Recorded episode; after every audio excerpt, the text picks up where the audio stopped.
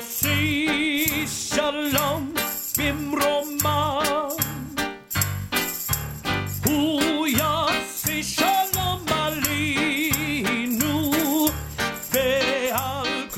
Good morning and welcome to Jewish Faith and Jewish Facts. I'm Rabbi Stephen Garten. As longtime listeners of this show know, each week I introduce the parashah, the weekly reading that is offered in synagogues and Jewish gatherings on Monday, Wednesday, and Shabbat. This week, the Jewish world is reading and studying the parashah called Toldot, Generations. It begins in Genesis 25, verse 19, and continues through Genesis 28, verse 9, and it is rich with interesting episodes and stories. Before I introduce our guest this morning, Rabbi Daniel Mikelberg of Temple Israel, Ottawa, Canada, let me give you an overview. Isaac, Abraham's son, and his new wife, Rebecca, are childless for 20 years. Suddenly, their prayers to God are answered, and Rebecca conceives. She experiences, according to the Torah, a difficult pregnancy, as the Torah tells us the children struggle inside of her. God tells her that there are two nations in your womb, and that the younger will prevail over the elder. Esau emerges first, and Jacob is born clutching Esau's heel, which is why he is, according to the text, called Yaakov. Esau grows up, according to the text, to be a cunning hunter, a man of the field, and Jacob, we are told, is Ish Tam Yoshev Ohel, a wholesome, quiet man, a dweller in the tents of learning, according to Jewish tradition. Isaac favors Esau, and Rebekah loves Jacob. One day, returning exhausted and hungry from the hunt, Esau sells his rights, the rights of the firstborn, to Jacob for a pot of red lentil stew. In Gerar, the land of the Philistines, Isaac presents Rebekah out as his sister, copying his father Abraham's action when he went to Egypt out of fear that he will be killed by someone coveting her beauty. He farms the land, reopens the wells dug by his father Abraham, and digs a series of his own wells. Over the first two, there is strife with the Philistines, but the waters of the third well are enjoyed in tranquility. The text tells us a bit about Esau, that he marries two Hittite women. Isaac, we're told, grows old and blind and expresses his desire to bless the firstborn child Esau when he dies. When Esau goes off to hunt for his father's favorite food, Rebekah dresses Jacob in Esau's clothes, covers his arm and neck with goat skin to stimulate the feel of a hairier brother, and prepares a similar dish. Rebekah sends Jacob to his father. Jacob receives the blessing in place of Esau, and the blessing is for the dew of the heaven and the fat of the land, and mastery over his brother. When Esau returns and the deception is received, all Isaac can do for his weeping son is predict that he will live by the sword, and that when Jacob falters, the younger brother will forfeit his supremacy over the elder. The parashah ends as Jacob leaves home for Haran to flee Esau's wrath and to find a wife in the family of his mother's brother Lavan. Notice he's no longer looking for a wife in his father's family. And Esau marries a third wife, which we're told is the daughter of Ishmael, the son of Abraham, who was expelled from the camp. Now, each and every one of these episodes is worth a conversation, but our guest, Rabbi Daniel Mikelberg, wants to focus on chapter 27 of Genesis. So those of you following with the text can turn to chapter 27, for he wants us to chat about the variety of characters and their actions during the episode of the blessing. So Rabbi Mikelberg, welcome to Jewish Faith and Jewish Facts. Thank you, Rabbi Garten. It's a pleasure to be here with you today. It's really a very interesting cast of characters we find in this episode. I'm wondering if you could begin by describing how you see each of these characters. So the word that comes to mind is complicated. And just to take a step back, I always find it so interesting to note what's going on in our world when we come to the time where we read these regular Torah portions, and how fitting they often are to the going-ons, to the happenings that are all around us. Today in our world, certainly as we look to our friends south of the border, but also here too, things are polarized. And we tend to generalize in this polarized environment. You're left wing, you're right wing, you're traditionalist, you're free thinking, you're opposed to, you're in favor of. And something is lost when we apply these terms and when we generalize in this way.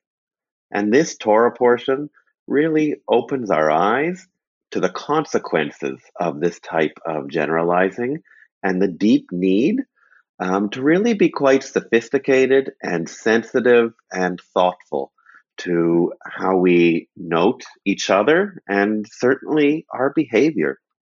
The four main figures in this story, we have Isaac and Rebekah, we have Jacob and Esau, we have terms that we usually use to describe them, as you shared, that we typically look at Esau as being rough and tough, as being a hunter, a man who enjoys a good pot of stew. And then we contrast him with Jacob, and we share we read that Jacob is softer, that Jacob tends to be more of a homebody. We might even use the term a mama's boy. And actually, as we use these terms, it's almost as if the two are polar opposites of one another. We could forget that they're brothers, and there's actually so much that they share as well. And then we could look to Isaac and Rebekah. Two complicated figures as well. One of the things that we often think about when we think about parents and how they relate to their children. No question that parents relate to each of their children in different ways, but no doubt they love all of their children. And that is sort of blurred in the context of this story, as we tend to speak about favorites and about the ways of the patriarchal ancient Near East. And we forget to really explore the heart, the intention, and also the deep struggles of these two parents as they try their best to raise their two children. You know, you began by asking the audience and asking me to consider the implications of not listening and of carving out such polar opposite positions. As you were speaking, I was thinking to myself that Esau is kind of presented as the John Wayne of the Torah, and that Jacob is presented as the Gary Cooper. They're both presented in American film as strong heroes, but they act in very different ways. And we think of them as such polar opposites, but in fact, there is a composite that's necessary to understand how each of them in their own way acts specific to their setting. And yet find themselves as heroes in and of themselves. So Esau is my John Wayne, and Jacob is my Gary Cooper. And then when we think of Sarah and Rebecca, I think film and literature gives us such interesting models of couples struggling with how to be married in old age and how to share their different understandings as children. So I think you've offered us a really wonderful caricature, in the best sense of caricature, a character portrayal of these four people who are now going to interact in chapter 27. Yes, and maybe to draw out, in particular, Rebecca. I think she's one of our most interesting characters. And I would sincerely hold her up as a feminist role model, in that Rebecca, the one female of these four, she is struggling to have her voice heard. And in the ancient Near East, it would have been a time where women would have looked to in a secondary role.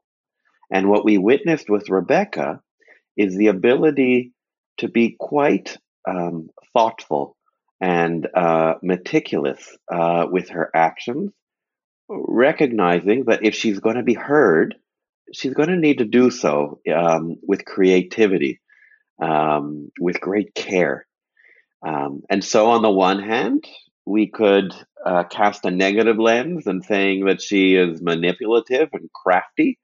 But I would also say that if we're going to use those terms, we should also take note that she's incredibly thoughtful and careful with how she goes about what she would like, in a similar way to as we think about today's world. And we think about those people who lack a voice and who are not recognized for their incredible gifts and need to organize in such a way to ensure that they can be heard. So she both offers a powerful role model for women, and she follows in the footsteps of Sarah, who just a few chapters earlier had made the determination, knowing the prophecy of God, that the descendants of Abraham will follow the lineage of Isaac and not of Ishmael. She makes the hard decision to ensure that Isaac will be there and Ishmael is not. And likewise, Rebecca, knowing the prophecy that the young will rule over the elder, fulfills God's word in a sense. So she's a very strong advocate, as the Torah presents her, for God's word and for God's prophecy. Very much so. She's a woman who follows her heart, which follows her perception of God's instruction, and will excel in that role.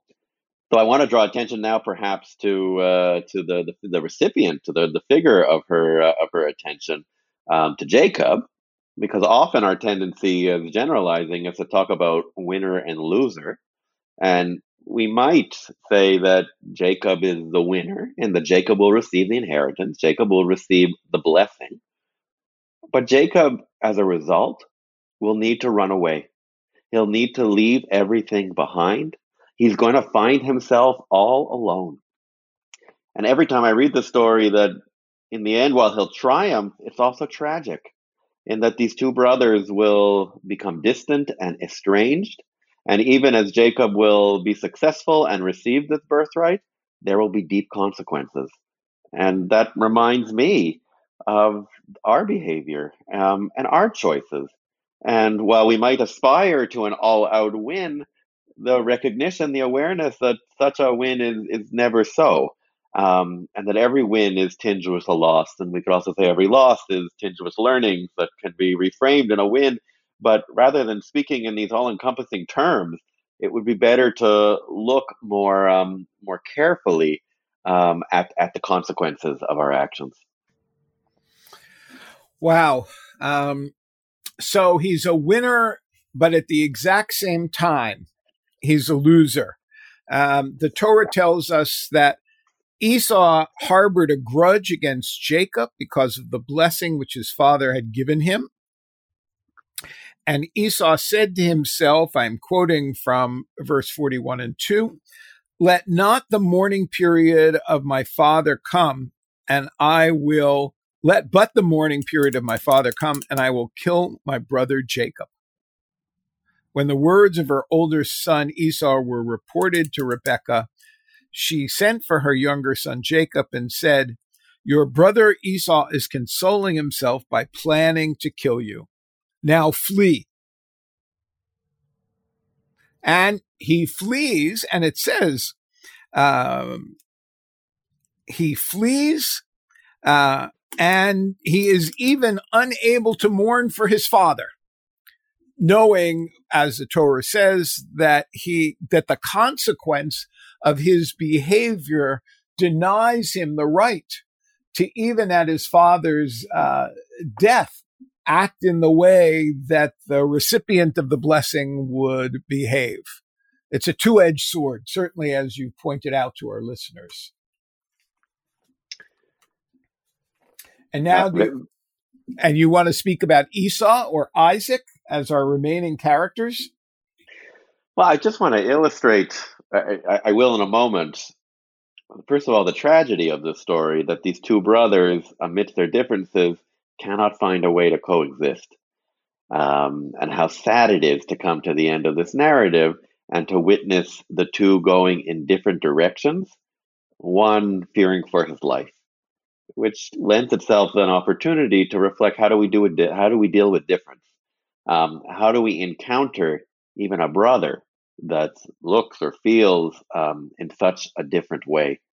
Now, I am going to offer a nechemta. I am going to offer words of comfort. And as we go ahead, as the story continues in future weeks, and maybe you'll speak about this with your next guest, the brothers will find their way back to one another, but it will take time. It will take a generation to pass for these emotions to process, for each of them to grow and mature and have families in their own way. For with a suspenseful text describing the two of them to be able to reunite and unknowing what's going to happen next, the two embrace. I share that so we don't leave the listener hanging, to know that actually there is a happy ending in this case, and that while it won't be immediate, the two will find their way back to one another. Okay, if we want to look at Esau and Isaac, two also very complicated figures. I have a lot of sympathy for Esau. That Esau certainly lives in accordance with his heart, and he does what he loves doing best, and he feels intensely, and so we can feel pain for Esau as he struggles with his brother behaving in this way. And as we look to Esau, we can imagine that to have this experience. To be the formal eldest, and in theory to be entitled to these benefits, but to then be challenged, this is very complicated. And we can imagine that he would spend lots of hours in therapy as he tries to understand his narrative, the things that happened to him, and how he responds. So I think perhaps most interesting is the father figure. Is Isaac. So before you leave Esau, I'm wondering if you'd like to reflect on why Jewish tradition, through the Midrash, the commentaries, does tend to cast Esau as a villain, more so than the text, and cast Jacob as some scholarly exemplar. And do you have a sense, even though the text is pretty clear that Jacob has stolen the birthright through costume and chicanery, do you have a sense of why tradition was so anxious to paint Esau in such a negative way? I think the ancient rabbis were actually psychologists of sorts and understood the human mind and understood our yearning and desire for simple understandings, when in fact to be more authentic would be to really live amidst the gray, recognizing that the true answer is actually quite complicated. As I was preparing for today, I found a quote by Primo Levi, the late Italian Holocaust survivor, renowned author, and he shared, "The greater part of historical and natural phenomenon are not simple, or not simple in the way we would like." And I love that text because it points to the fact that we yearn for things to be simple. You know, for our Canadian listeners, we yearn for the Ottawa Senators to be mighty against the Toronto Maple Leafs. But in fact, everything in our world is really quite nuanced. And so I have vivid memories as a child in Jewish day school being taught that Jacob is held up as this entitled to the blessing and worthy of his actions and justified in his behavior, and Esau being the opposite, even using the term wicked and undeserving and potentially evil. That makes the story more palatable. But I would share that what makes the story more real is to delve into the complicated stickiness of it, the fact that it's truly raw. One of my favorite midrashim, though, is a more recent commentary. It's a more recent. Forgive me for one moment. It's a more recent commentary that speaks to Esau's hairiness. And that's one of his qualities. And Aviva Zornberg, biblical scholar, speaks to the fact that he's hairy actually speaks to the fact that he defies simple categories and he's entangled in the world. And perhaps even the symbol of him being hairy is demanding of our attention to recognize that the story is not as simple as we sometimes make it out to be. Wow, it's a great commentary. And you're right that in a sense, there's a question here about who is the insider and who is the outsider, and perceptions. Esau's perception is that he's been cheated and that he, in fact, was deserving of his birthright. And the rabbis tell us, no, that Jacob. Again, the text doesn't indicate this. The text indicates the more nuanced story. But no, the rabbis tell us that Jacob in some way was deserving of this. So it's really quite a fascinating notion of who is entitled, who is privileged in this story, as we would say today. And the last piece, let's yes, look at Isaac. Absolutely. Because on the one hand, we could say that Isaac is the passive player. Our first introduction to Isaac in this parasha is that he's getting older, is that he's becoming blind, that he's pondering matters of end of life. And so on the surface, we can argue that Isaac is simply a passive player. But I'm going to question how passive he really is. If we look to the description of Jacob bringing the food to his father and comforting him at in his dying days, 3 times Isaac is going to ask, "Are you really my son, Jacob?" Because there are things, whether it's his voice or his smell or his appearance, that beg the question, is this really Esau in front of me? And I would suggest that perhaps we see an internal dialogue, and perhaps we see Isaac struggling, thinking something doesn't fit here. Maybe this is Jacob. Maybe this is a way to go along with this complicated plan, to find our way within the rules to give the blessing, even though it's entitled to the older person. But I could do so in a subtle way. I could do so pretending not to know what I'm doing. And I'm just making a suggestion here that, of course, we don't have the opportunity to ask Isaac himself.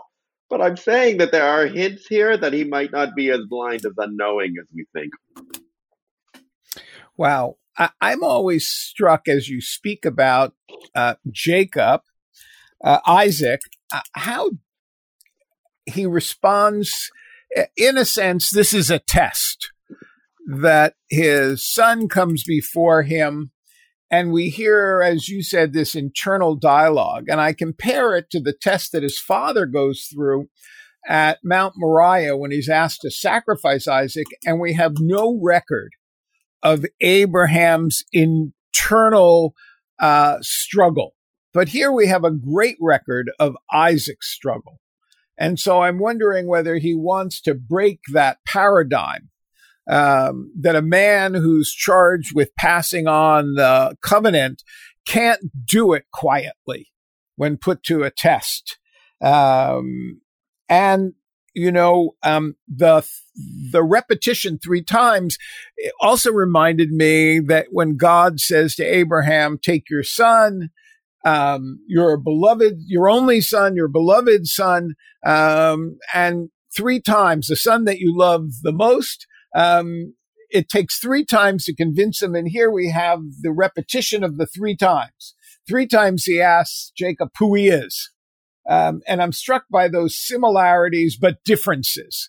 So you make Jacob, who's we're told is old and his eyes were dimmed, but how dim really were they? Great question. And great insight, Rabbi. So do you want to wrap this up for us? You told us that Sure. We should see it in a gray manner. See this story filled with grays. So I'm going to wrap this up actually by reflecting on your word test and connecting that to gray. So we talk about Abraham being tested in this way, and now we can look at Isaac being tested. I'm going to reflect on this test, though. Less being God watching and sort of measuring human behavior, more so as we are tested every day as to how can we be the best that we can be. And we be the best that we can be, everyone, as our eyes are wide open, as we listen carefully, as we don't generalize, as we represent that which is around us authentically, and in doing so, even acknowledge the messiness and the gray. It's as we untangle that, it's as we do so with love and care and an openness to the other that is often not as distinct as we make them out to be. That is when we find the pathway forward, the pathway to true blessing. Well, I want to thank Rabbi Daniel Mikelberg of Temple Israel, Ottawa, Canada, for sharing such great insight. He's made this Torah portion come alive for us and offered us a way to connect the words of the Torah to our lives today. For Jewish Faith and Jewish Facts, I'm Rabbi Stephen Garten. You can hear a recording of this morning's conversation on iTunes or on the chri.ca website. I wish you shalom and a good day.